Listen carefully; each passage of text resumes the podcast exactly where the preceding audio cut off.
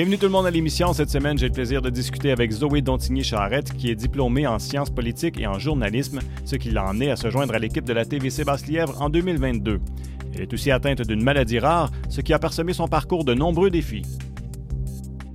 Oui, bienvenue à l'émission familière à la TVC, mais euh, c'est une première fois à, l'informel. Mais mm-hmm. euh, je trouve ça fun. C'est toi qui m'as approché de parler des sujets qu'on va parler aujourd'hui, puis je trouve que c'est vraiment, euh, vraiment pertinent. mais, mais, mais, tant qu'à t'avoir, je dis, ben, on pourrait parler de, la TVC, puis mais, premièrement, quand, est-ce que tu as commencé, puis comment est-ce que c'était arrivé de, rentrer ici? Bien, j'ai commencé au mois de novembre de l'année passée, en 2022. OK. Puis, euh, moi, j'ai toujours aimé travailler dans des organismes communautaires. J'ai étudié dans ce domaine-là, tout ça. Puis, quand j'ai vu qu'il y avait un poste en journaliste dans une télévision communautaire, hmm. Puis que j'ai, en plus, j'ai étudié aussi en journalisme, j'ai dit, ben, ça alliait mes deux, euh, si on veut, mes deux champs d'intérêt. Hmm. Donc, euh, c'est pour ça que j'ai postulé pour ben le poste ici. C'est un peu dur de, plus mal tomber. je veux dire, c'est vraiment euh, les deux dans tes veines. Mais, mais euh, c'est quoi spécifiquement euh, dans le domaine communautaire que tu étudies? ben, je, commence dès le début. J'ai étudié en journalisme à Cité collégial. Ensuite. C'est lourd comme programme, c'est un gros programme. Oui, oui, oui, j'ai vraiment. Mais, beaucoup d'expérience. Oui, j'ai vraiment aimé ça. Ça m'a permis d'acquérir vraiment une base.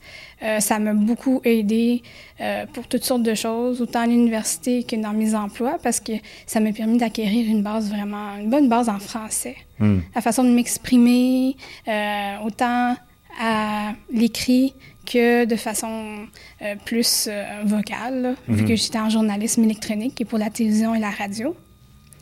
Puis ensuite, ben, j'ai décidé d'aller à l'UCO, l'Université du Québec en Outaouais, faire un, bac en histoire puis euh, en sciences politiques. je ne savais pas encore si je voulais devenir journaliste, puis je trouvais que ça complétait bien. Ben oui. Tu vas te euh, retrouver à parler de politique de toute façon. Oui, c'est ça, exactement. Puis ensuite, ben, j'ai eu la piqûre pour euh, les études universitaires. J'ai vraiment adoré ça. J'ai voyagé. puis, je suis j'ai fait une maîtrise en développement en sciences sociales du développement territorial à l'UCO aussi.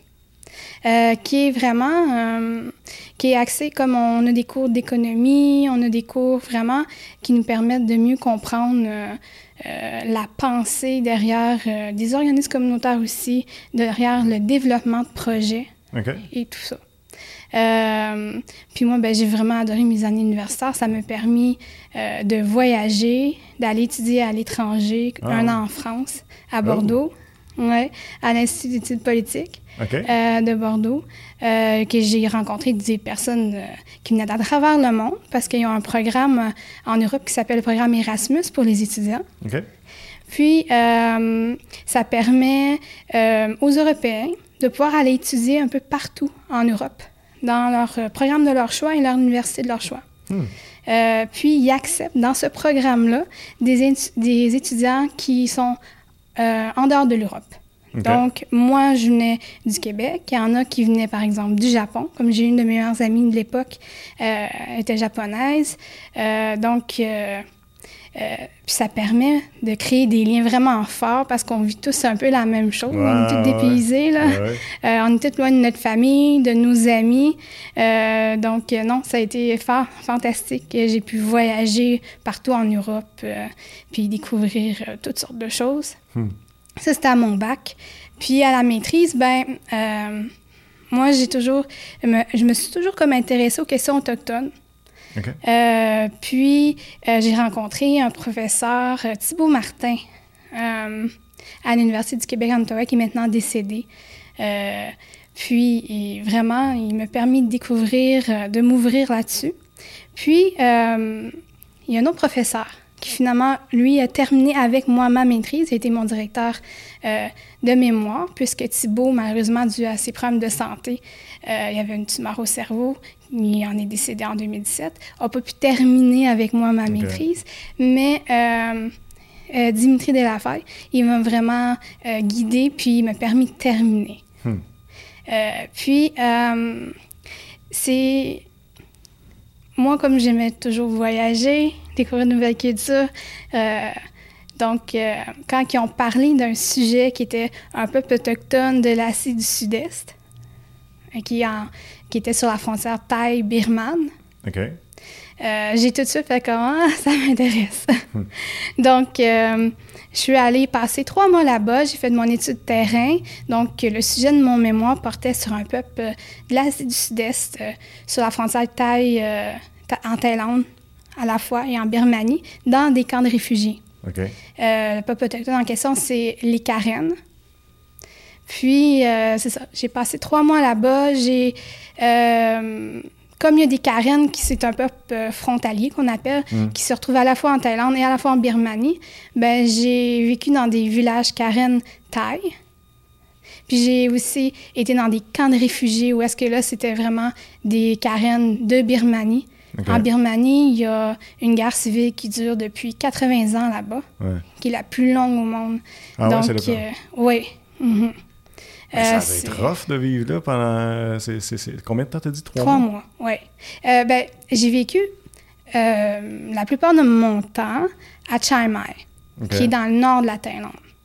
Euh, puis, euh, je partais faire des courts séjours comme d'une semaine, de deux semaines, euh, dans des villages où je suis allée aussi euh, dans les camps de réfugiés, mais euh, comme c'est une région qui est à risque, je devais avoir un permis du gouvernement thaïlandais pour pouvoir y aller. Donc, j'ai pu les visiter, mais j'ai pas, euh, si on veut, coucher là sur place. Donc, j'étais comme dans un village qui était peut-être à une demi-heure, une heure des camps de réfugiés. Puis, je suis, je suis allée les visiter. Puis que j'ai parlé avec des gens là-bas. Mhm. J'ai fait des entrevues et tout ça. Euh, c'est un peu différent que des entrevues qu'on fait en tant que journaliste. Oui. C'est c'est des entrevues plus. euh, euh, on en apprend sur la vie des gens vraiment en profondeur. Euh, c'est des questions qu'on pose vraiment par rapport euh, à leur culture, comment ils voient la vie. Euh, c'est assez différent parce que ce que je fais maintenant avec le TVC Info, là, C'est l'actualité. Ben. Mais ça reste toujours comme en lien. Puis le fait que j'ai étudié en journalisme m'a aidé justement à pouvoir comme parler à toutes sortes de personnes de différents milieux, Mhm. euh, de pouvoir m'exprimer, de poser des questions par rapport à ça. Mhm. Euh, non, c'est ça. Ça, j'ai adoré ça. Euh, Est-ce qu'il y a eu un temps là-dedans où, est-ce que tu as pris du recul et dire euh, OK, c'est une si bonne idée que ça que d'aller de faire ce projet-là puis d'a- d'aller dans un endroit où c'était à risque justement ou t'as fait comme non, non, tu t'es même pas posé la question, je veux. Euh, je me suis. Ben, j'ai toujours eu un côté aventurier, donc je me Ok. suis pas posé la question. Euh, J'étais guidée par une femme d'Ottawa qui était euh, Madame Scott, Colleen Scott, qui a un organisme ici qui est KLO. euh, qui aide des Karen à s'intégrer euh, à Ottawa. Mais aussi, elle a un organisme qui est, euh, qui est Jen Scott, qui est en Thaïlande, qui là, aide des Karen euh, à pouvoir venir étudier à Chiang Mai en sécurité. Parce qu'il y a beaucoup de trafic de personnes. Puis, euh, il y a beaucoup de peuples euh, autochtones en Thaïlande qui, comme sont très éloignés, sont dans des montagnes vraiment éloignées à plusieurs heures des grands centres comme Chiang Mai. S'ils veulent étudier, même souvent pour le primaire, Mhm. Ils doivent s'exiler. Puis là, ben, ça arrive souvent qu'ils tombent entre, les enfants tombent entre les mains de, Mhm. euh, de gens qui font euh, de la Du trafic, pédophilie, du trafic d'êtres humains, euh, ces choses-là. Donc, Wow. elle, elle a vraiment comme dédié sa vie, si on veut, à protéger ces enfants-là, leur permet de pouvoir étudier primaire, secondaire, université de manière sécuritaire. Sujet lourd pareil. oui, oui. Puis- mais quand, quand, quand, tu fait ça, est-ce que tu es capable de, de, de séparer, genre, l'aspect professionnel, ou est-ce que tu t'en vas euh, recueillir ces informations-là Mhm. pour ton projet sans être investi émotivement? Euh, c'est une bonne question. Ça doit pas être facile. C'est, ça n'a pas été facile, mais en même temps, je me disais, il faut en parler de ces personnes-là. Ouais. Il faut leur donner une voix. Puis, euh, veux, veux pas, comme par exemple euh, au Canada, c'est surtout par rapport aux écrits universitaires, c'est surtout en anglais. Tu sais, on est une petite minorité quand même euh, en Amérique du Nord, là, le Oh, ouais, Québec. c'est c'est, c'est, c'est toujours important qu'on puisse avoir des écrits en français par Mhm. rapport à des sujets comme ça, puis interpeller des gens. Donc, je me suis dit, ben, c'est... Moi, ça m'a toujours... euh, En fait, quand que j'ai voulu devenir journaliste, je voulais devenir journaliste sans frontières ou... Ah ouais. Oui, fait que euh, je... Donc, c'est, c'était... euh, c'est pour ça que j'ai fait des, des sujets comme ça, pour donner une voix à des personnes qui, euh, peut-être, en ont, c'est, n'en ont pas beaucoup.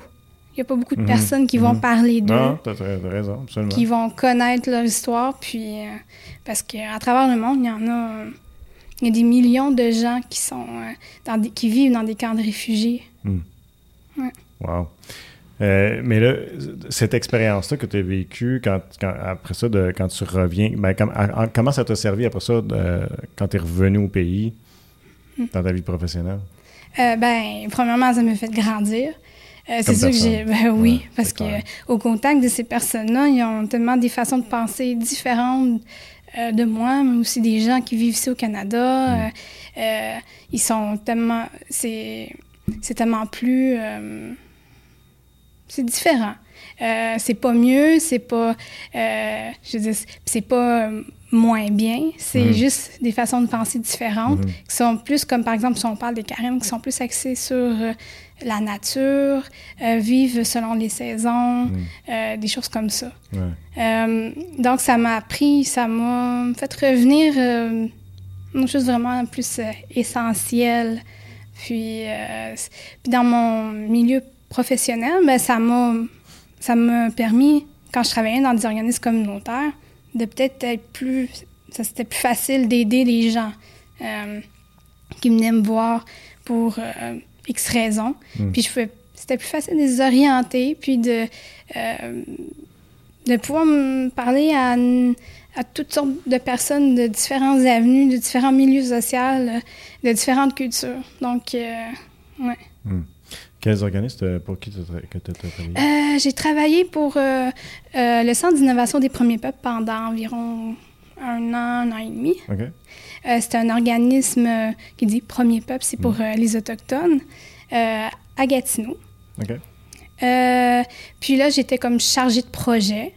Donc, je suis allée dans des écoles, par exemple, j'accompagnais une dame autochtone qui venait parler aux, aux Autochtones, surtout dans les écoles secondaires anglophones, parce que la majorité à Gatineau des, des Autochtones euh, vont plus parler anglais. Ils vont se retrouver dans les, é- dans les écoles secondaires anglophones. Mhm.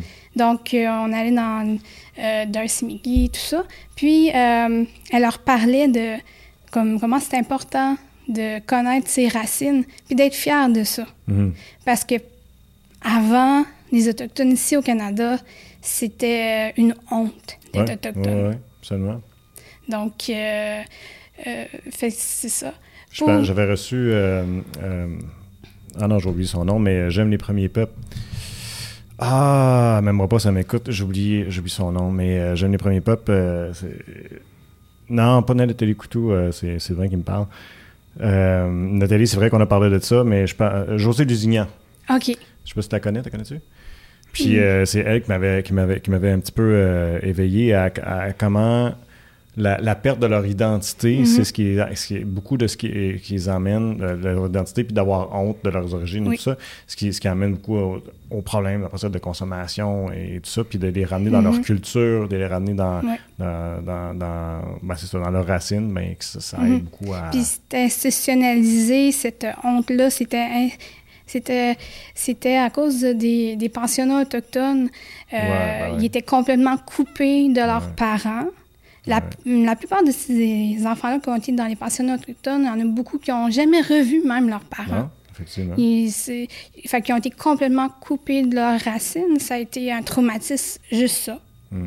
Euh, puis on leur disait que de pas parler leur langue, de pas euh, parler de leurs parents, Pas parler. tambour. Ouais, c'est ça. De, de- en fait, de complètement oublier Ouais. euh, qu'est-ce qu'il y avait, euh, le peu d'enfance qu'ils avaient vécu avec leurs parents puis leur communauté par rapport à leur culture puis leurs racines.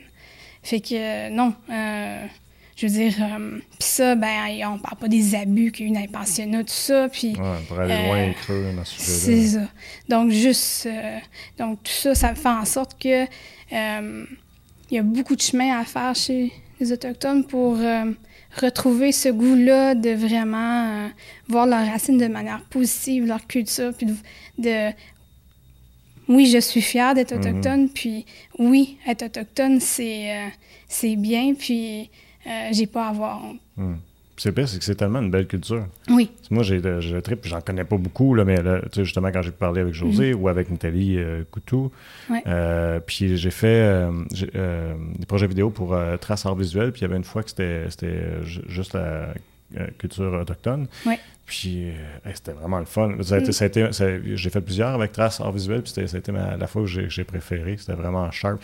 Leur, leur musique, leur savoir. Euh, tu sais, euh, il y en avait un qui faisait de les fameuses raquettes, puis qui faisait le, je suis pas bon avec les mots, puis je suis pas bon comment ça s'appelle, mais essentiellement, il faisait. non, c'est, pas vrai, c'était, pas des raquettes. C'était des raquettes, c'était un tambour qu'il qui faisait.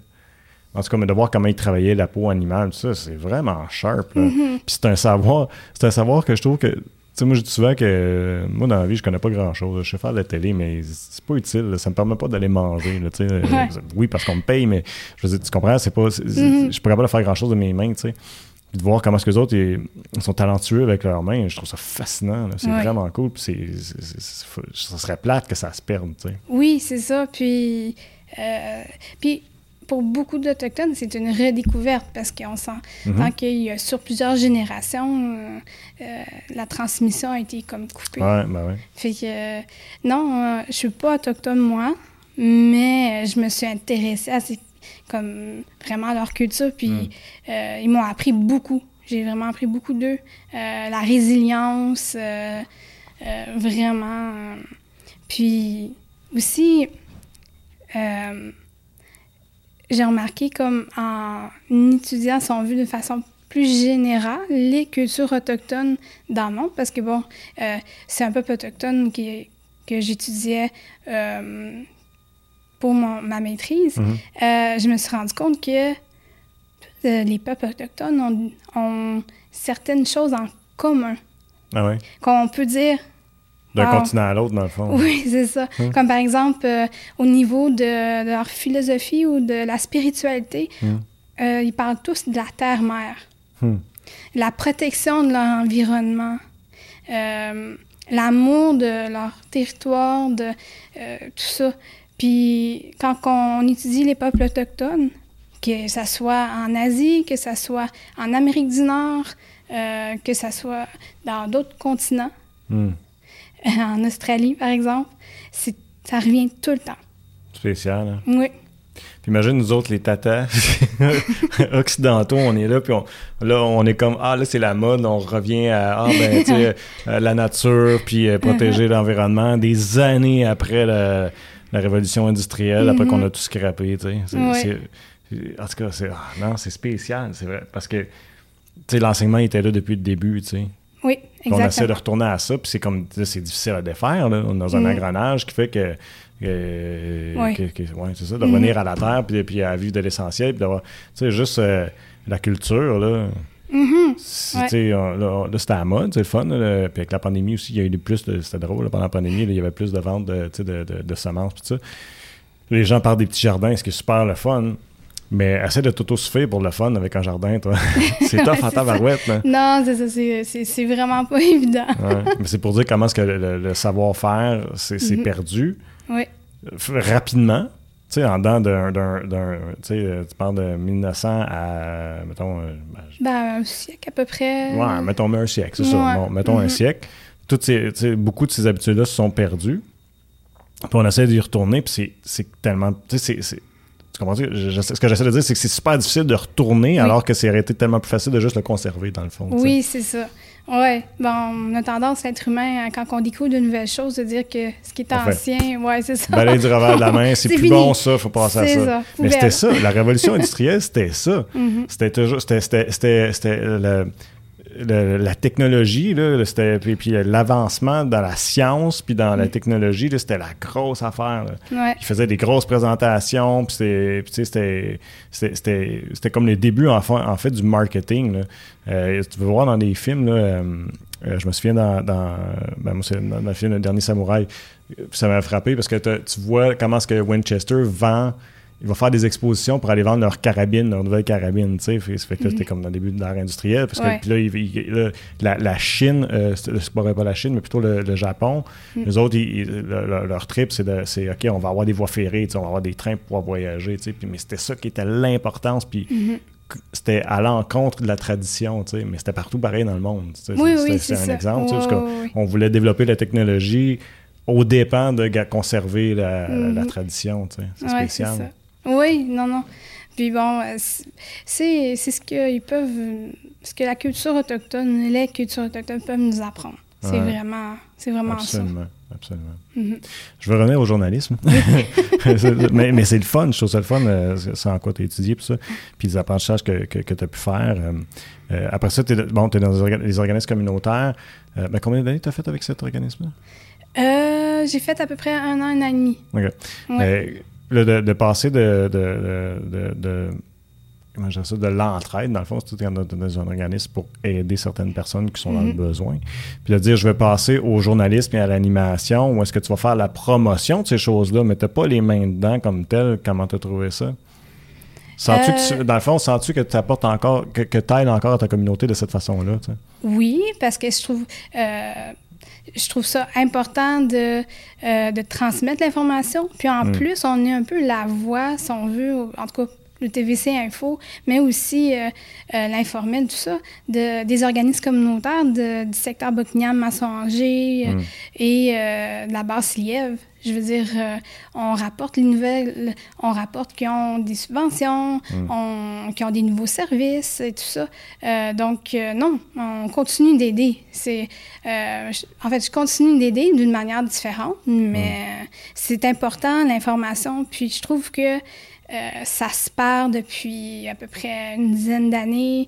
Euh, le journalisme en a pris un peu pour son rhume, comme on dit, avec tout ce qui s'est passé, mm-hmm. avec euh, la montée des complotistes, tout ça, les fake news, que les gouvernements s'en veut à travers le monde, que ce soit la Russie, la Chine, les États-Unis, se mêlent de ça.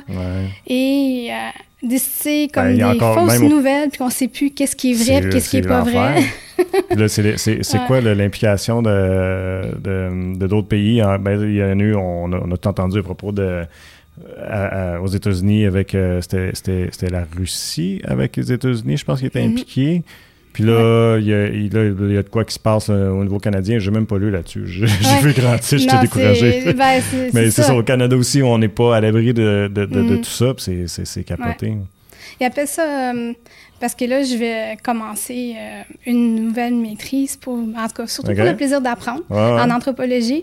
Et je suis en train d'explorer ça. Puis il y a le soft power qui est euh, c'est une façon d'acquérir du pouvoir sur la scène internationale de manière euh, plus euh, pacifique.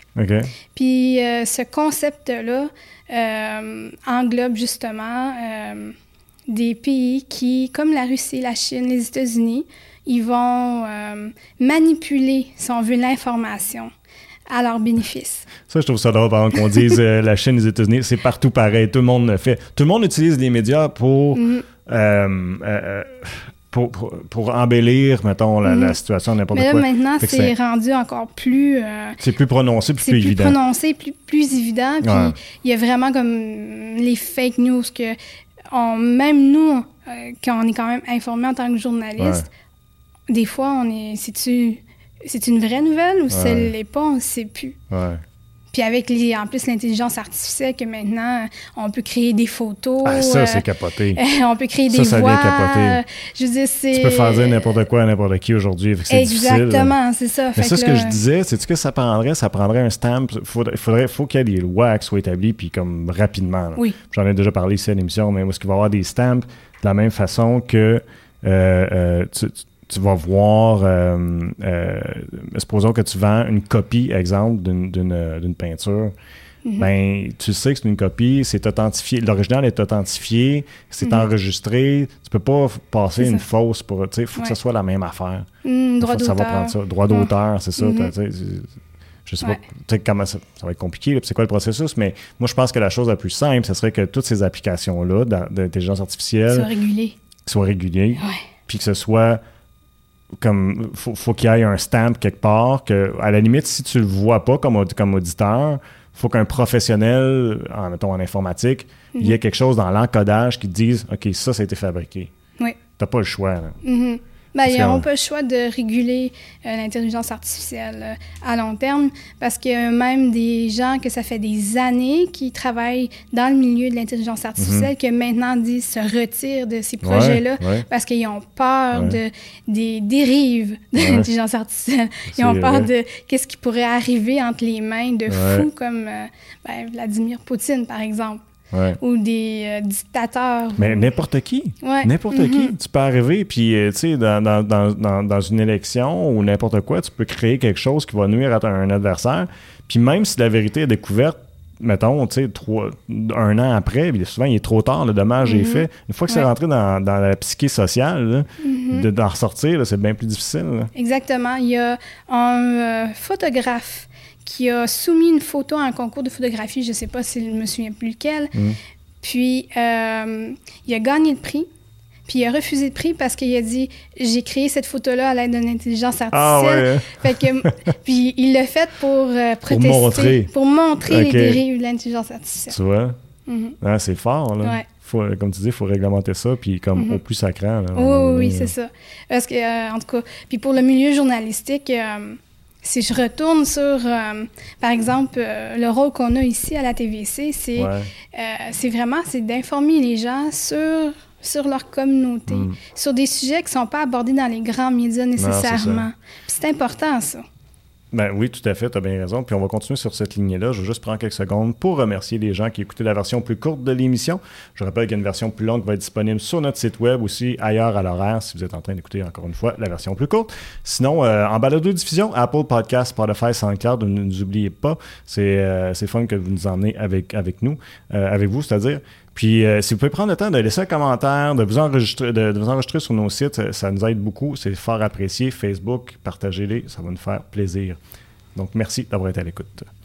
Euh, ben oui, c'est ça. Euh, Donc, donc, on donne une voix à Mhm. des gens qui ont. euh, que, que c'est, c'est, plus difficile un peu là, d'avoir euh, la visibilité. là. Exactement. Puis c'est tout aussi important. Mm. Parce que, euh, je veux dire, euh, quelqu'un qui, qui se démarque dans notre communauté, un organisme qui a une nouvelle à nous annoncer, Mm. c'est important que quand même les gens soient au courant, ou en tout cas qu'on fasse la démarche de leur donner la parole. Fait que dans le fond, pour revenir à ma question originale, j'en déduis que tu te sens accompli dans, dans ton besoin de, de communautaire. là. Oui, oui, oui, oui, Mm. absolument. Parce que tu sais, des fois, de ne pas avoir nécessairement la main dedans, des fois, tu peux te poser la question, ah, tu sais, ça fait, je fais-tu vraiment une différence ou tu sais, ça, ça, ça vaut Mhm. la peine, ça sert-tu, tu sais? Euh, euh, est-ce que c'est difficile, par contre, euh, est-ce que ça a été difficile, de, parce que tu viens de Gatineau, Oui. de, de- de- faire les contacts avec les gens de la région? Euh, Parce que ça a l'air d'avoir bien été, puis je regarde Ouais. au rythme où t'enregistres, je trouve que je dis, tabarouette, ça va vite pour, euh, pour euh, rencontrer les organismes, puis, Ben, puis t'as des entrevues même souvent calées bien en avance, puis ça, fait que ça a l'air de bien été. Mais... Oui, ça, euh, oui. Ben, au niveau des sujets, oui, oui, oui. Les gens ont été très réceptifs. Non, je, non, je trouve que vraiment, on me fait une belle accueil. J'ai, non, moi, je pense que j'ai comme, je commence à créer des bons contacts là, après. on- ça fait pas encore un an là, que je suis ici. Ah, ça prend un certain temps. Donc, euh, non, euh, ça, ça va bien. Euh, les gens, ils sont, quand je les contacte, c'est rare que, qu'on, va me, qu'on va me refuser une Mm. entrevue. J'en ai eu, moi, cette année, qui m'ont refusé. C'est c'est la première année. Si je me trompe pas, c'est la première année que les gens qui m'ont, qui, qui m'ont refusé. Non, c'est pas vrai. L'année passée, j'en ai eu, mais je comprenais pourquoi. J'avais, rejoint des gens qui donnaient des, euh, des ateliers euh, puis des conférences. Puis ils se disaient, ben, tu sais, ça me tente pas de donner mon matériel de conférence à la télé alors que je vais le donner. euh, J'essaie de faire comprendre que c'est pas exactement la même affaire, mais, Mhm. mais, mais je comprends leur, leur- leur- leur raison. Mais fait que ça, je comprenais. Mais là, il y en a d'autres qui m'ont refusé cette année, puis euh, ça m'a fait peine de peine. Non, non, ça m'a fait de la peine, c'est bien correct, mais puis il y en a qui vont prendre, tu sais, il n'y avait pas le temps, puis qui vont sûrement revenir à la saison prochaine, mais euh, j'ai trouvé ça drôle, ça, c'était une première expérience. ouais, ils veulent pas venir à une émission, mais ben, barouette. Euh, euh, ben, tant mieux si ça a bien été. Euh, mais, mais, je pense que les liens aussi avec la TVC sont là depuis longtemps. Fait que ça, ça, ça, ça, a dû aider. Ben, 50 ans, c'est pas rien. Non, c'est ça. C'est, en fait, c'est quand même. moi, je trouve que c'est, d'une certaine façon, c'est quand même un, exploit d'avoir réussi pendant 50 ans à rester ici. Mm contenu, c'est pas évident, là, une télévision communautaire, euh, on n'a pas tellement de fonds, là, tu sais. Je veux dire, euh, c'est... Euh, fait que, non, je trouve que c'est... je trouve que la TVC Basse-Lièvre, vraiment, a réussi, avec les années, à toujours retirer son épingle du jeu. Mmh. Ouais. est-ce qu'il y a des organismes, parce que tu sais, vu que tu as étudié là-dedans, puis que tu connais, est-ce, qu'il y en a des organismes qui sont venus te chercher un peu plus, que tu as fait comme, oh wow, c'est sharp, qu'est-ce qu'ils font les autres, que, qui t'ont surpris, mettons? Euh, oui. Ben, en fait, il y en a un, nouvel organisme là, que j'ai eu euh, une entrevue là, avec euh, sa vice-présidente, c'est Hacker Buckingham. Ça vient tout juste d'être créé. Ben, ça doit, mais je le connais pas.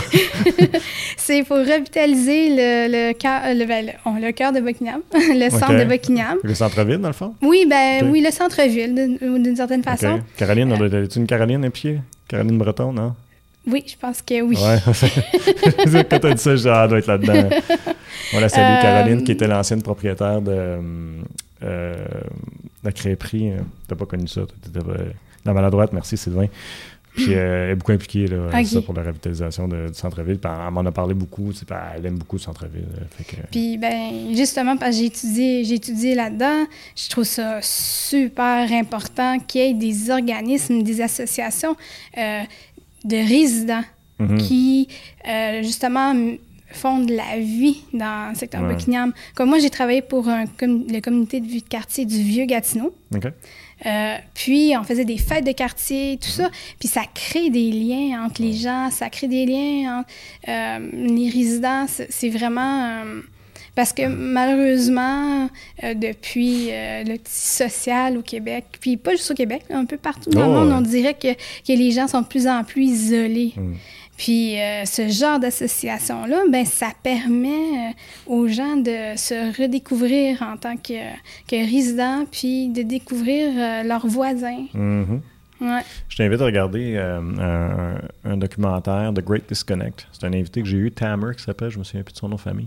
Mais The Great Disconnect, qui parle justement de exactement de ce que tu viens de me dire, comment est-ce qu'on est déconnecté de notre voisin, dans le fond, puis des, gens qui sont proches de nous. Mm-hmm. Puis dans le documentaire, la fille, euh, ben, entre autres, une des choses qu'ils font, c'est qu'ils euh, suivent une des filles, qui une fille qui, qui, qui, est sur le conseil du condo, si je me trompe pas.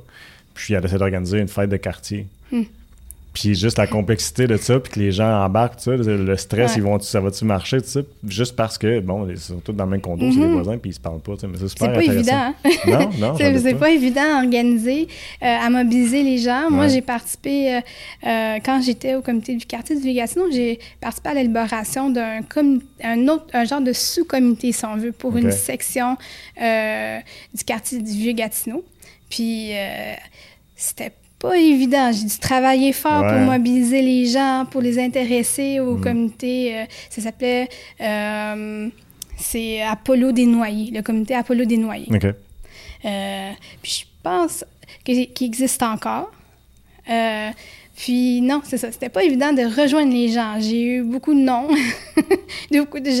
j'appelais les gens, puis ils, sont, puis ils me regardaient comme Oh, de quoi tu parles? Qu'est-ce que ça mange en hiver? à quoi ça sert un comité comme ça? Puis, comme moi, non, moi, ces affaires-là. ouais, Mais j'avais réussi quand même à trouver des gens qui, euh, qui se sont mobilisés, puis qui ont réussi à organiser des fêtes de quartier. Euh, euh, puis ça faisait. J'étais là pendant à peu près un an. Un an. Hmm. Je dirais un an. Puis euh, en un an, ils ont organisé une fête de quartier dans leur secteur.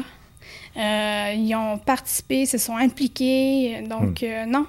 quand les gens se réussissent comme à, créer une belle chimie entre eux, là, hmm. on peut faire des, tellement des belles choses. Ben je pense que moi, ce que je trouvais qui pognait ici, dans le coin, c'est quand, quand ça impliquait les enfants. S'il y avait des activités qui, qui pour animer les enfants. souvent, les gens ont tendance à sortir parce qu'ils veulent emmener les enfants bouger, tu sais, puis... Euh, ben, c'est ça. Euh, c'est ça aussi, euh, par exemple, les fêtes de quartier, j'en parle beaucoup, là, mais c'est justement, c'est que dans ces fêtes-là, c'est que ça s'adresse à tout groupe d'âge. Mm-hmm. On peut faire des activités pour les enfants, plus les adultes. Comme par exemple, euh, on peut organiser euh, du Zumba, mmh. euh, des cours de yoga, des, des spectacles, mmh. du maquillage pour enfants, des clowns. Vraiment tous les classiques. Jeux gonflables. Il manquait juste jeux gonflables dans ton Il y avait du barbecue, ouais, jeux gonflables, barbecue, puis les gens, ils viennent, puis ils s'amusent. C'est mmh. juste se réunir, puis profiter du beau temps. Ouais faut qu'on parle du sujet euh, qui m'interpellait beaucoup quand, tu m'as parlé de.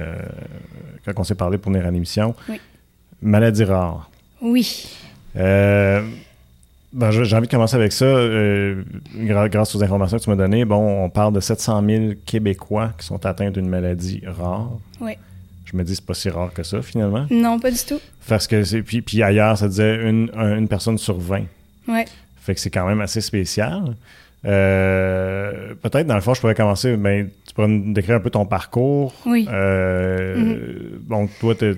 Ben, moi, 80% euh, des maladies rares sont génétiques. OK. Ça veut dire qu'on on naît avec ces maladies-là, mhm. qu'on peut les transmettre à nos enfants. souvent, c'est de l'ordre de à peu près 50% OK. Donc, moi, euh, je suis née avec euh, deux maladies rares. Mhm. Euh, que personne ne savait. Là. que personne ne savait. J'ai eu mes diagnostics vraiment tard. la première maladie, c'est bon, c'est des noms qui sont pas connus, que les gens vont faire comme de qui c'est. Ouais. c'est hypogammaglobulinémie qui est une maladie du sang. J'ai une protéine dans le sang qui est trop basse et je dois recevoir à tous les mois une transfusion de sang, euh, du plasma, à Montréal, euh, à l'hôpital juif. Euh, puis cette maladie-là, parce que ce qu'on ne sait pas, c'est qu'une fois que tu as une maladie rare, souvent ça, ça cause d'autres maladies rares. OK. Ouais. Euh, puis moi, ben, euh, l'hypogammaglobulinémie, il y a 30% des cas à peu près de personnes qui vont développer une maladie un peu comme euh, auto-immune puis qui cause des problèmes articulaires. Habituellement, ça va être peut-être, je sais pas moi, l'arthrite rhumatoïde, par exemple. Mais moi, ça me, j'ai une autre maladie rare, génétique, qui est le syndrome d'Ehlers-Danlos, ou on peut dire SED. Euh, qui est euh, en fait euh, une déficience. Ils ne sont pas certains parce qu'il n'y a pas beaucoup d'études qui ont été faites sur le syndrome de Landanos. Donc, c'est soit une déficience ou on n'a pas assez de collagène dans le corps. Le collagène, c'est. Les médecins, quand ils, nous en parlent, ils comparent ça à de la colle. Ça l'affecte tous les organes. Fait que chaque personne qui a le syndrome de Landanos est affectée d'une manière différente. Euh, parce que ça ne veut pas dire que, euh, que, comme par exemple, moi, ça affecte mon système digestif. J'ai une gastroparésie. Euh, puis j'ai des problèmes articulaires. Parce que, bon, des, une des principales caractéristiques du syndrome de Landanos, c'est qu'on est je dirais, je si j'explique d'une façon que les gens peuvent comprendre, c'est qu'on est slack de partout. C'est qu'on est hyper mobile. Euh, donc, hyper Dans des articulations, maintenant? Oui, c'est ça. On peut être hyper flexible. Euh, surtout quand on est un enfant. Ouais. Euh, on va faire, on, peut s'étirer. Comme moi, quand j'étais enfant, je pouvais m'étirer la jambe, là, puis jusque, comme vraiment, vraiment, là, au-dessus de ma tête, puis je chantais rien. OK. Euh, c'est difficile à, déterminer, je trouve, pour un enfant, parce qu'ils peuvent quasiment tout se lever les jambes jusqu'à ouais, la tête. mais tu sais, comme moi, il aurait pu quasiment l'envoyer par en arrière, parce que je sentais pas l'étirement. Euh, puis je pouvais faire euh, la split, puis toutes sortes de choses comme ça. puis c'est vrai que les enfants, souvent, sont plus flexibles. On le voit en gymnastique. Fait que oui, c'est vrai que c'est difficile à, à déterminer. puis, bon, fait que euh, ça cause des problèmes articulaires parce que, veux pas, avec le temps, c'est que comme on est sac de partout, ben ça fait qu'on développe des blessures.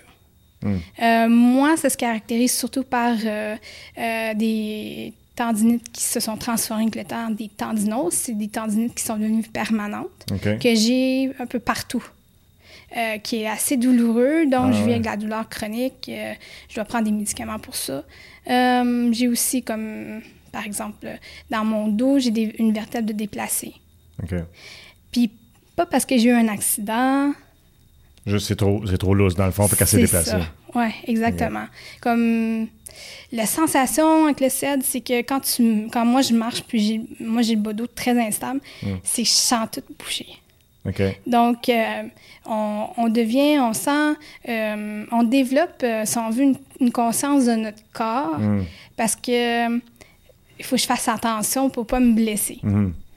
Ouais. Mais là, fait, fait bon, ce serait des choses avec, avec lesquelles tu es né. D'autres se sont rajoutées à cause de la première, dans le fond, si je comprends Mhm. C'est bien. ça. ouais. Quand est-ce que tu as eu un diagnostic? Euh, le premier diagnostic que j'ai eu, c'est pour euh, le CED, le syndrome de Landanos, qui était en 2014. Moi, j'ai 35 ans, on est en 2023. Wow. Euh, moi, j'ai vécu l'errance diagnostique vraiment intense. Parce que euh, j'ai eu un médecin de famille qui m'a suivi de l'enfance, euh, adolescence et jeune adulte, jusqu'à peu près mi-vingtaine, qui me disait que tout était dans ma tête. Qui voulait même me donner des médicaments pour ça, qui voulait, il disait que j'étais... C'est psychosomatique. non? Oui, c'est ça. Exactement. Euh, parce que, Parce qu'ils ne savent pas, ils connaissent pas ça. non, c'est ça. Puis moi, ben, depuis que je suis toute petite, j'ai toujours été très malade parce que l'hypogammaglobulinémie, c'est qu'on attrape tout euh, par rapport au virus respiratoire surtout. C'est notre système euh, immunitaire qui est extrêmement Fait que la grippe, tu l'avais tous les années. Euh, pas juste Plusieurs euh, fois? plusieurs fois. Ah ouais? Oui, oui, oui. Moi, enfant, par exemple, j'ai failli ma première année parce que j'étais sourde, parce que je faisais des otites après otite, après otite, après otite, Ah, après ouais. otite. Euh, puis je continue même adulte, parfois en Ok. enfer, même si j'ai eu des tubes, l'opération et tout ça. Euh, puis ensuite, à l'adolescence, si appelé ça la totale, c'est que je faisais euh, sinusite, bronchite, puis l'autre, c'est sinusite, bronchite, puis otite. Les trois en même temps. Les trois en même temps. Puis j'ai déjà passé quasiment la moitié d'une année avec une sinusite. Aïe, aïe. Donc, euh, puis c'est ça. euh, puis les médecins, ils comprennent pas ce qui se passe. Ils donnent des antibiotiques de plus en plus forts. Euh, moi, je, Les antibiotiques, à un moment donné, de un, ça fera plus effet, puis de deux, c'est dur sur la- la- la- l'estomac. Exactement, c'est ça. Ben oui, moi j'étais malade. Ils devaient me donner des gravoles. Euh, ça a déjà Ah. arrivé que j'ai euh, des antibiotiques tellement forts que je devais prendre des gravoles Pour avec ça. Ouais, c'est ça. Ah. Parce que sinon j'étais malade. Euh, donc, euh, puis ensuite, ben là, ça a été les pneumonies à répétition. Euh, jeune adulte, quand j'étais à l'université, j'en ai fait deux. Je dirais que jusqu'à jusqu'à temps que jusqu'en 2017, euh, mettons de 2007 à de 2005 mettons à 2017, euh, c'était une période correcte. Je faisais, j'étais toujours malade, mais ça allait. Comme par exemple mon médecin de famille, même s'il me disait que c'était dans ma tête, quand je partais en voyage, comme quand je suis allée en Thaïlande, quand je suis allée, par exemple, j'ai fait une formation en Inde en développement, euh, même en France, il m'envoyait toujours avec un antibiotique euh, à large spectre OK. euh, que je devais prendre parce que j'étais malade dans, dans mes voyages. OK. J'attrapais un rhume, j'attrapais ouais. quelque chose. Euh, fait c'est ça. fait euh, puis là, ben, c'est sans parler des problèmes articulaires que j'ai depuis que j'ai l'âge de 11 ans. Hmm. Euh, moi, je faisais des arts martiaux. Je faisais du judo et du jiu-jitsu, puis mes Ah. genoux ont lâché. Ben, c'est clair. Euh, j- fait que j'ai commencé à l'âge de 12 ans à faire de la physio, puis j'en fais comme non-stop là. Ben pas non-stop là, mais, au contraire, c'est que j'arrête, je recommence, j'arrête, je recommence. Puis malheureusement pour les gens qui ont le CED, la plupart du temps, la physio, ça ça l'aide pas vraiment. Ben, ça pas. Même quand t'as pas le diagnostic, ça peut même accentuer les problèmes. Ah ouais? Ouais. Mais là, là, Oui. ton, médecin de famille, puis je, je veux pas taper sur les doigts de personne, mais euh, comment est-ce que tu peux dire que c'est psychosomatique alors que, parce que je veux dire, une bronchite, tu le vois l'infection, comme une mm-hmm. sinusite, tu vois l'infection. J'ai un peu de misère à, comprendre ce bout-là. Je veux pas tourner le fer dans la plaie non plus, là, mais. Ben, parce que tout le monde, à un moment donné ou un autre, a un rhume. Fait que j'imagine que pour lui, c'était ça. Euh, puis, il veut, pas, quand que moi j'étais avec une clinique, fait que c'était pas tout le temps lui qui me voyait, c'était aussi ses collègues. Euh, mais bon, c'était. je vais dire, c'était pas le meilleur des, des médecins. Ouais. Mais, mais, mais, typiquement, de ce que j'ai dans les lectures que j'ai fait pour me préparer à, à, en avec toi, c'est que c'est tellement rare que souvent, on, vient pas à bout de donner un diagnostic, on vient pas à bout de trouver le bobo. Oui. Parce que c'est pas c'est méconnu. Oui. Puis moi, en fait, c'est par accident que j'ai réussi à avoir mon ah premier diagnostic. De quelle façon? D'une certaine façon. C'est. Euh, je suis quelqu'un qui a la chance d'avoir eu une certaine éducation. Puis je pense que d'autres personnes qui n'ont pas eu nécessairement les connaissances que j'avais pour faire des recherches, ça aurait été plus difficile pour eux autres. Moi, c'est ma physio qui a fait OK, là, ça n'a pas d'allure. Euh, là, euh, ça, ça marche pas, il n'y a rien qui marche là, dans, ton corps, puis tout ça. Fait qu'elle a fait comme.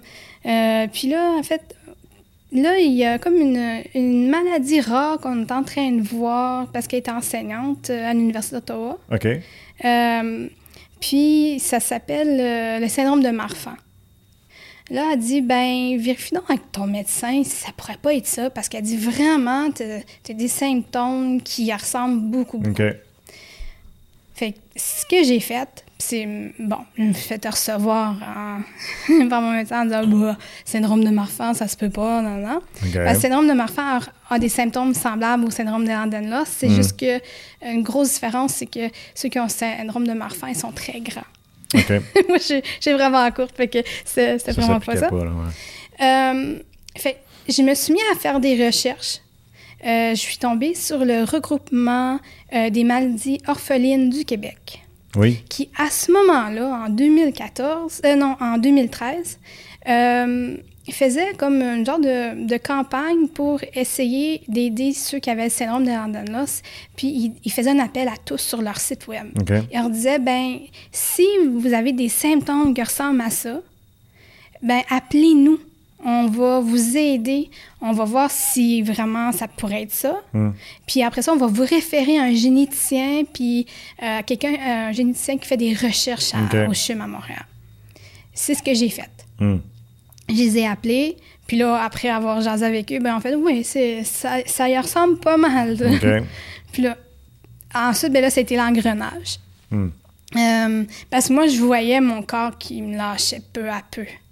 Euh, c'est ça, je, je, voyais comme je sentais qu'il se passait des choses dans mon corps que c'était pas normal, euh, qui m'inquiétait. Mais je me disais, comme mon médecin une famille me disait, ben, c'est dans ta tête, je me disais, ben, si c'est dans ma tête, je suis capable de tout faire. J'ai juste à pas y penser, à ignorer les signaux d'alarme que je ressens, puis ça va, ça va bien aller, tu sais, c'est dans hmm. ma tête. puis, euh, fait que c'est ça. Fait que je suis allée, après ça, ben, j'ai rencontré un généticien euh, au CHUM à Montréal, le docteur Zaki Elafaf. Euh, puis après un an, ben, j'ai reçu un diagnostic clinique. Un ça a quand même un an à partir de là. Ah oui, parce qu'il passe une batterie de tests. OK. Euh, on, voit toutes sortes de spécialistes. Mais ça me surprend parce que c'est une maladie rare. Il n'y en a mhm. pas tant que ça. que ça prenne tant de temps à passer à travers le processus, dans, dans le sens que vous êtes moi je dis vous, je pense que c'est ben quasiment péjoratif, mais, mais, mais, les gens qui sont atteints de, maladies rares comme ça, il n'y en a pas tant que ça. Fait que c'est pas comme T'es pas dans la même machine, mettons, que, exemple, que le monde qui a des problèmes de hanche, exemple. Tu comprends-tu? Fait que ça m'étonne que ça ait pris un an. Ben, c'est peut-être, je, je connais pas toutes les maladies rares, mais c'est peut-être particulier au CED. C'est que c'est une maladie qui est, euh, qui touche plusieurs, euh, plusieurs choses dans le corps. Fait hmm. que ça touche à plusieurs spécialistes. Comme euh, des personnes qui ont ça peuvent développer des problèmes de cœur, peuvent développer, bon, il faut qu'on voit un physiatre. Euh, qui est comme un peu comme un médecin en physiothérapie. Il euh, faut qu'on voit plusieurs spécialistes avant que là, le généticien ramasse toutes ces informations-là, puis ils viennent, puis ils disent, bon, euh, on t'a passé le test génétique. Parce qu'il y, a deux sortes de, si on veut, de diagnostic. Il y a diagnostic clinique, puis il y a diagnostic euh, génétique. OK. Euh, malheureusement, c'est pas toutes les maladies rares qu'on peut trouver le gène. Puis c'est ça qui arrive pour euh, le syndrome de Ehlers-Danlos. Euh, c'est que les formes les plus rares du syndrome de Ehlers-Danlos, parce que je pense qu'il y en a comme 12 sortes. Euh, on- je pense qu'il y en, puis sur les 12, il y en a juste deux ou trois qui ont, qui ont trouvé le gène déficient. Hmm. Moi, j'ai la forme la plus euh, euh, courante. OK. Puis la forme la plus courante, qui n'ont pas trouvé le gène encore. Ah, donc, ouais. on peut juste recevoir des diagnostics cliniques, donc euh, qui est basé sur nos symptômes. Huh. C'est spécial parce que tu aurais pensé que tu vu que c'est la plus courante, qu'il y aurait plus de sujets, donc plus, Non. sais, Pas du tout. plus facile Moi, faire j'ai, les études. J'ai euh, la forme hypermobile. OK, qui veut Ouais. dire? qui euh, qui celle qui, euh, justement, qu'on est euh, encore plus slack de Ok, partout. ok. Il y en a que c'est, une forme qui s'attaque plus la peau, OK. euh, une autre que c'est plus au niveau vasculaire, aussi du cœur. Donc, c'est pour ça qu'ils nous font passer vraiment comme une batterie Ouais, de tests. là, que Combien ça de fois tu as dû aller à Montréal comme ça pour aller faire des, des tests? Oh mon Dieu! Tu les as pas comptés? je les ai pas comptés. C'est quasiment une fois par mois parce que j'avais des rendez-vous, là, n'en plus finir. Là. Ouais. C'est quand même assez stressant. Puis comme ma santé, euh, elle se dégradait, euh, ouais, non. Mais en même temps que tu as senti, mettons, une, une frustration évidente vis-à-vis de ton, ton médecin de famille, Mhm. mais aussi, tu sais, de, tu es dans un sentiment d'incertitude et tout ça, puis c'est Ouais. peut-être stressant d'aller faire tous les tests, mais est-ce qu'en même temps, il n'y avait pas une lumière d'espoir de dire, ben au moins, il y a quelqu'un qui regarde pour de vrai, tu sais? Il y avait ça, mais j'avoue aussi que j'avais j'avais extrêmement peur. Parce que Ah. moi, ça remet tout, tout en question mes plans d'avenir. Ah, je comprends. Parce que je voulais devenir euh, prof, euh, professeure-chercheuse euh, à l'université OK. et spécialiste justement de, des peuples autochtones en Asie du Sud-Est. Donc, ce qu'elle veut dire, c'est aller voyager beaucoup, puis tout ça. Euh, puis avoir euh, une maladie comme ça, puis que sentir qu'en plus, sa santé se dégrade, se dégrade, Mhm. dégrade, ça... À l'époque, c'était assez difficile de, de, faire mon, de faire mon deuil, si on veut, de... euh, parce que en 2014, ça a été la pire année de ma vie quand j'ai reçu le diagnostic. Puis pas nécessairement parce que j'ai reçu le diagnostic, mais parce que là, ma santé a complètement crashé. Euh, j'ai eu mon système digestif parce que je me suis rendu compte que j'étais vraiment allergique à l'alcool. Ça faisait plusieurs années que si je buvais même juste un verre de vin, j'étais malade quasiment automatiquement, mais Ah ouais. je m'essayais quand même. Puis là, ben, j'ai eu, euh, avec des amis, comme on a fait un... Je suis allée dans un bar, tout ça, j'ai bu. Puis là, ben, ça a créé un shutdown total sur mon système digestif. Ah, ouais. Puis à partir de ce moment-là, je me suis retrouvée tout le temps à l'hôpital pour, euh, euh, en tout cas, toutes sortes de choses. Puis là, ils devaient trouver des médicaments pour m'aider avec ça. Puis ça a été vraiment difficile. Puis là, ben là, il y a les migraines qui se sont mis de la partie parce que je veux pas, t'es stressé. Puis moi, ben, euh, j'avais, je fais, euh, je faisais euh, des migraines dans le passé. Puis là, euh, j'en faisais aussi. Moi, ça vient de façon épisodique. là. J'ai Ok. parfois comme des migraines, pas nécessairement tout le temps reliées au stress. Là. Hum, Les migraines, c'est quand même. Des fois, on sait même pas pourquoi qu'on a Oh, ça. ouais. Euh, mais des grosses migraines qui partaient pas, qui pouvaient durer des jours et des jours et des jours. Wow. Que je devais aller à l'hôpital pour qu'ils me donnent euh, des, euh, Quelque chose de plus fort pour de soulager? la morphine. Wow. Ouais. Fait que ça a été une année en enfer. Fait que mon corps, physiquement, ça allait vraiment, vraiment pas bien. Tellement que quand que finalement, ils ont réussi comme à, me- à stabiliser ma santé après euh, comme à peu près une demi à, à- mettons, euh, ça, ça a commencé, mettons, à l'hiver, puis jusqu'à l'automne, Hum. euh, ben là, j'ai fait euh, une dépression majeure. Ouais, OK. Puis, puis tu peux pas te dormir. là. C'est ça. J'ai vraiment fait une grosse dépression. Mais là, c'est rare, difficile à détecter. Oui. Donc, ça doit être difficile Mhm. à traiter aussi. Euh, ça se traite pas. Il y a pas de... Pour le, le syndrome de Landanos, il n'y a pas de traitement. OK. C'est on peut juste traiter euh, les différents euh, symptômes, si on veut. Comme tu as des douleurs, ben là, on va te traiter, on va essayer de voir qu'est-ce qu'on peut faire pour euh, que tu puisses euh, bien gérer ça. tu sais. OK. Euh, tu as des problèmes avec ton système digestif, ben on va on- tu vas aller voir un gastroentérologue. Puis ça, ça pose des problèmes parce que au Québec, mais aussi ailleurs dans le monde, c'est que souvent les médecins se parlent pas Non, entre eux. c'est ça. Puis moi, ben, Ouais. cette maladie-là, c'est qu'il faut que les médecins se parlent Ben oui, entre eux. c'est clair. Parce qu'il y a tellement de différentes choses, puis souvent, ils n'ont pas de lien ensemble. Ouais. Euh, c'est ça. Ouais. Mais qu'est-ce qui fait que ta santé est meilleure aujourd'hui, d'abord, s'il n'y a pas de traitement? c'est qu'en 2000, euh, en 2019, j'allais vraiment pas bien, puis ils comprenaient pas pourquoi, parce que ça avait pas vraiment un rapport avec le syndrome de les infections que je faisais à répétition. Oui, on est plus fragile, euh, on est plus fragile, on peut faire des pneumonies, mais à ce point-là, parce que là, j'étais rendue, en 2017, j'ai failli mourir d'une double pneumonie. J'étais allée aux soins intensifs pendant deux jours, ensuite euh, euh, huit jours euh, sur les étages avec l'oxygène. Euh, dans ce, genre, comme ça m'a pris des années avant d'en revenir, puis après ça, je faisais des, des pneumonies à répétition. J'en faisais quatre par année. OK. C'est, ouais. Jusqu'- Puis là, en 2019, euh, j'avais un nouveau médecin de famille en plus. Euh, puis elle, vraiment, euh, elle a fait des tests, puis quasiment par accident, elle a découvert que j'avais une protéine dans Un le autre sang. accident, un autre hasard, Ouais. dans le fond, toi. C'est ça. Que j'avais une protéine dans le sang qui était trop basse. Fait que là, on l'a envoyé à Montréal à un, euh, euh, un spécialiste, c'est un hématologue ou un allergologue, en tout cas. Hématologue, il sang, Hématologue, exactement, Ah. c'est ça. Un hématologue. Euh, qui, là, bon, euh, un autre batterie de tests, euh, tout ça. Puis ils ont découvert que j'avais euh, l'hypogammaglobulinémie, OK. que je devais avoir- recevoir des transfusions à tous les mois pour pouvoir euh, avoir un système immunitaire normal. OK. Fait que la transfusion te permet d'avoir. C'est ça qui t'a sauvé ton système immunitaire. c'est ça.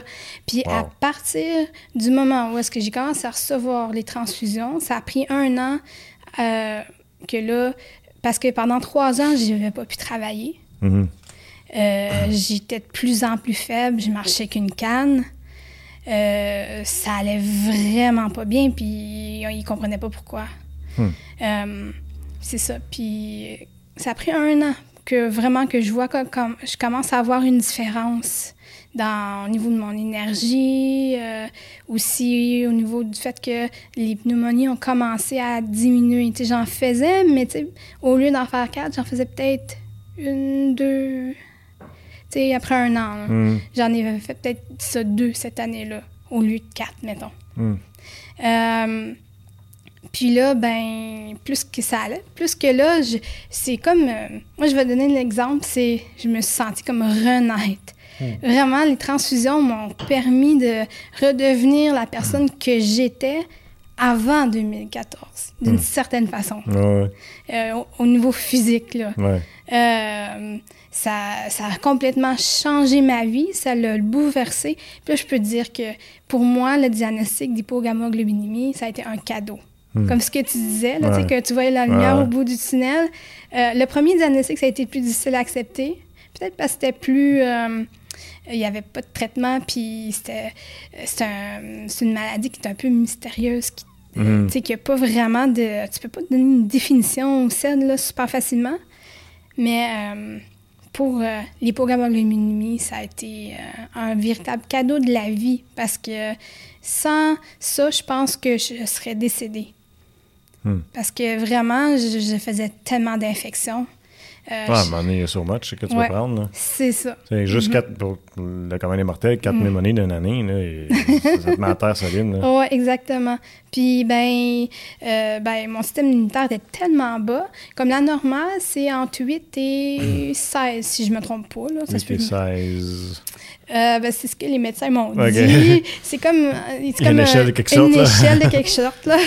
OK. je suis pas une experte. fait entre 8 et 16. Puis moi, mon système immunitaire était à 2,2 2,5, je pense, avant les transfusions. Fait euh, puis il était tellement bas que j'ai fait une réaction allergique à ma première transfusion.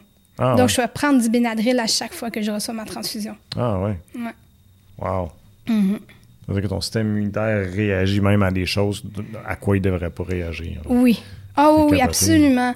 Parce que même que j'ai un médecin, à un moment donné, que j'ai rencontré, qui me dit, euh, comme euh, le- la pneumonie, la double pneumonie que j'ai faite en 2017, je, comme, je sais pas où j'ai attrapé ça, il n'y avait pas personne qui était malade. Puis là, ben, puisqu'on parlait, j'ai dit, ben, il y avait une épidémie de, de grippe euh, féline où est-ce que je travaillais, parce que je travaillais dans un refuge pour animaux à ce moment-là. Puis elle me dit, elle me dit, ah, Hmm. elle dit, la plupart des gens, des, des- des êtres humains, là, l'attraperaient pas. Mais comme toi, ton système immunitaire était, était vraiment Hmm. bas, elle dit, c'est probablement ça que t'as Ben attrapé. Wow. Tu sais, c'est... Ouais. Mais c'est fou que tu aies passé à travers toutes ces- tes études, Mhm. Puis t'avais pas, tu sais, avec cette condition-là, à être malade comme ça, comme chapeau, Oui. là. Ben, je sais pas comment j'ai fait, j'avoue, là. Euh, J'étais... Ben, Quelqu'un de lunatique, là, je vais- Mm. vais t'avouer. Comme, je pense que quand j'étais cité collégiale, euh, ça ça m'est arrivé d'oublier mon portefeuille, par exemple, des choses comme ça. Bon, ça, tout le monde faisait oublier son portefeuille. Mais Je cherchais le mien ça- tantôt. le fait, mais le fait que je devais vivre comme avec la douleur, puis euh, Ouais, mais tu peux pas être concentré quand ça. tu files pas tout le temps. Ben, c'est ça, j'étais quelqu'un vraiment de lunatique, là. Ouais. Mais comme les gens fait comme, ah, Zoé, elle a encore oublié quelque chose. Ouais. ça, c'était... Mais par contre, j'ai quand même développé quand même une concentration, là, hors du commun quand il s'agissait d'étudier, là, de, de lire des textes, d'écrire, tout ça, Mm. grâce, euh, grâce à ça. Fait qu'on on développe, euh, comme, si on veut, des, des mécanismes Mhm. que peut-être d'autres personnes n'auraient pas développés autrement. Ben, en quelque part aussi, j'imagine, il y a une- il y, a une certaine. euh, Tu sais, t'as ça depuis t'es au monde. Ben, fait que, je veux, pas, c'est comme ta normalité, là, tu sais. C'est ça, j'étais née avec ça. Fait que pour moi, c'était normal d'avoir plusieurs fois par année ça. des gros rhumes. Là. Quand je dis des gros rhumes, c'est vraiment des gros rhumes. Là. Mm. Euh, tu sais, c'était à un moment donné, euh, j'étais à l'université, puis euh, le médecin a dit Bon, on est proche, là, tu dois t'en aller à l'hôpital parce que ton oxygène est borderline. là. Mm. Puis j'étais tellement grippée, tu sais, j'étais comme Oh, ouais, vraiment? Ben finalement, non. La seule fois où vraiment j'ai dû être hospitalisée, c'était en 2017. Au moins ça. En- je pense que c'est en mai dernier que le gouvernement a annoncé qu'il injecterait de l'argent dans, dans euh, des programmes pour euh, éduquer, en- entre autres, le, le- le- le personnel, Oui. euh, médecins, infirmiers, etc., C'est ça. À propos des maladies rares, pour que justement qu'il y ait moins de situations comme toi tu as vécu. Mhm. J'imagine que tu as accueilli cette euh, nouvelle-là avec euh, oui, soulagement. oui. Puis si mon histoire peut aider d'autres personnes, Mm. comme, écoutez, si vous vivez avec des symptômes, des, des problèmes de santé, puis que vous comprenez pas qu'est-ce qui se passe, là, ben, je vous recommande vraiment de, d'appeler le regroupement des maladies orphelines du Québec. Eux, ils ont une, ils ont une ligne téléphonique spécialement pour ça maintenant. Ce qu'il n'y avait pas en 2014, mais maintenant, ils en ont une. Les gens peuvent appeler là-bas, puis ils vont vous donner toute la documentation qu'ils peuvent. Ils vont même vous référer à des médecins quand ils le peuvent. Puis aussi, moi, ce qu'ils ont fait, c'est que j'ai eu un appel à un moment donné, il y a quelques années. Euh, ils m'ont dit Est-ce que tu aimerais ça qu'on te mette en contact avec quelqu'un qui a les deux mêmes maladies que toi? Ah. Elle, elle aimerait ça te rencontrer. Hmm. Puis là, j'ai fait J'ai oh, les deux mêmes maladies que moi c'est quand même rare, là. Je veux dire, Ouais. c'est la seule personne au Québec que je connais qui a les deux mêmes maladies que moi. Puis ben, c'est, ça. Je l'ai rencontrée, on a jasé, tout ça. Elle est plus âgée que moi. Euh, puis, euh, non, c'est, c'est... Ça a été bien de rencontrer quelqu'un qui, euh, qui a les mêmes conditions et tout. J'imagine. Ouais. Mais ça doit pas être facile nécessairement, j'imagine, pour quelqu'un qui, qui t'écouterait présentement de dire. euh, parce que j'imagine qu'ils ont vécu un peu la même chose, qu'ils se sont fait dire euh, ben non, tu sais, non, t'as rien, euh, tes tests donnent rien, euh, c'est peut-être psychosomatique. Ouais. Ça pas être facile de, prendre, de, dire ben, euh, regarde, non, c'est pas vrai, je file pas, puis oui, j'ai besoin de parler à quelqu'un, tu sais. Ben, ce que je vais leur dire, c'est que tant que tu n'auras pas été au fond du problème, ça va toujours rester là, puis ça va juste s'envenimer. Ouais. Euh, moi, je l'ai ignoré pendant des années en me disant que c'était dans ma tête. Hmm. Puis, ben, ce qui en a sorti de ça, c'est que j'ai fait une dépression majeure. J'ai dû être hospitalisée et tout. Hmm. Parce que j'en ai vu, c'était un épuisement total Ouais. que j'ai vécu. Euh, puis je souhaite ça à personne. Fait que, tu sais, puis les médecins n'ont pas la science infuse. C'est pas tous les médecins qui sont des bons médecins. Il y en a des excellents. J'en ai rencontré. C'est des perles rares. Hmm. Euh, j'ai rencontré des médecins que tu penserais pas que ce serait eux qui... Comment je peux dire ça? Que ça serait eux qui, euh, qui seraient de ton côté, si on veut. Ouais. Comme moi, je- mon psychiatre, c'est lui qui était plus comme Eh non, ça n'a pas de bon sens là, que tu fasses des, des pneumonies à répétition. Là. Ouais. Là, tu vas faire, tu te là, à ton médecin, là, wow, là, ça n'a pas de bon sens. Comme, euh, tu penserais pas ça, que ça, viendrait ton psychiatre. Ouais. Mais euh, euh, non, c'est ça. Fait que, euh, fait que non, n'hésitez pas à, à aller chercher de l'aide que vous pouvez. Ça se peut que ça soit dans votre tête. Mais au moins, vous allez avoir été au bout de, du, du chemin Ben oui. à faire, puis vous allez avoir le cœur net. OK, là, Ouais. bon, OK, c'est psychosomatique, c'est le stress qui me cause ça. Ben là, maintenant, je vais travailler vraiment là-dessus. Ouais. Mais, Savoir où investir ton temps, ton énergie pour être mieux. Exactement. Puis c'est interrelié. C'est sûr que si tu vis comme moi en période de stress, c'est sûr que mes symptômes causés par mes maladies sont amplifiés. Hmm. Euh, c'est sûr Comme et certain. C'est interrelié. Puis euh, une bonne santé physique, ben, il faut que tu aies aussi une bonne santé mentale. Ouais. Les deux, c'est absolument indissociable. ouais, tout à fait. Mhm. Tout à fait. Wow, ben écoute, et, et merci de nous avoir partagé ton histoire. C'était vraiment euh, c'était intéressant, c'est touchant. J'espère que les gens qui vont t'écouter, puis que si ça peut aider les gens, tant mieux. Oui. Et puis, euh, ouais, ben regarde, euh, bravo, félicitations d'avoir passé à travers, tu sais, d'avoir réussi ce que tu as réussi à faire avec, en étant, tu sais, malin comme tu étais. Moi, je trouve ça, euh, je trouve ça vraiment bien. C'est, inspirant. Puis, merci de nous avoir partagé ton histoire aujourd'hui. Ça fait fait plaisir.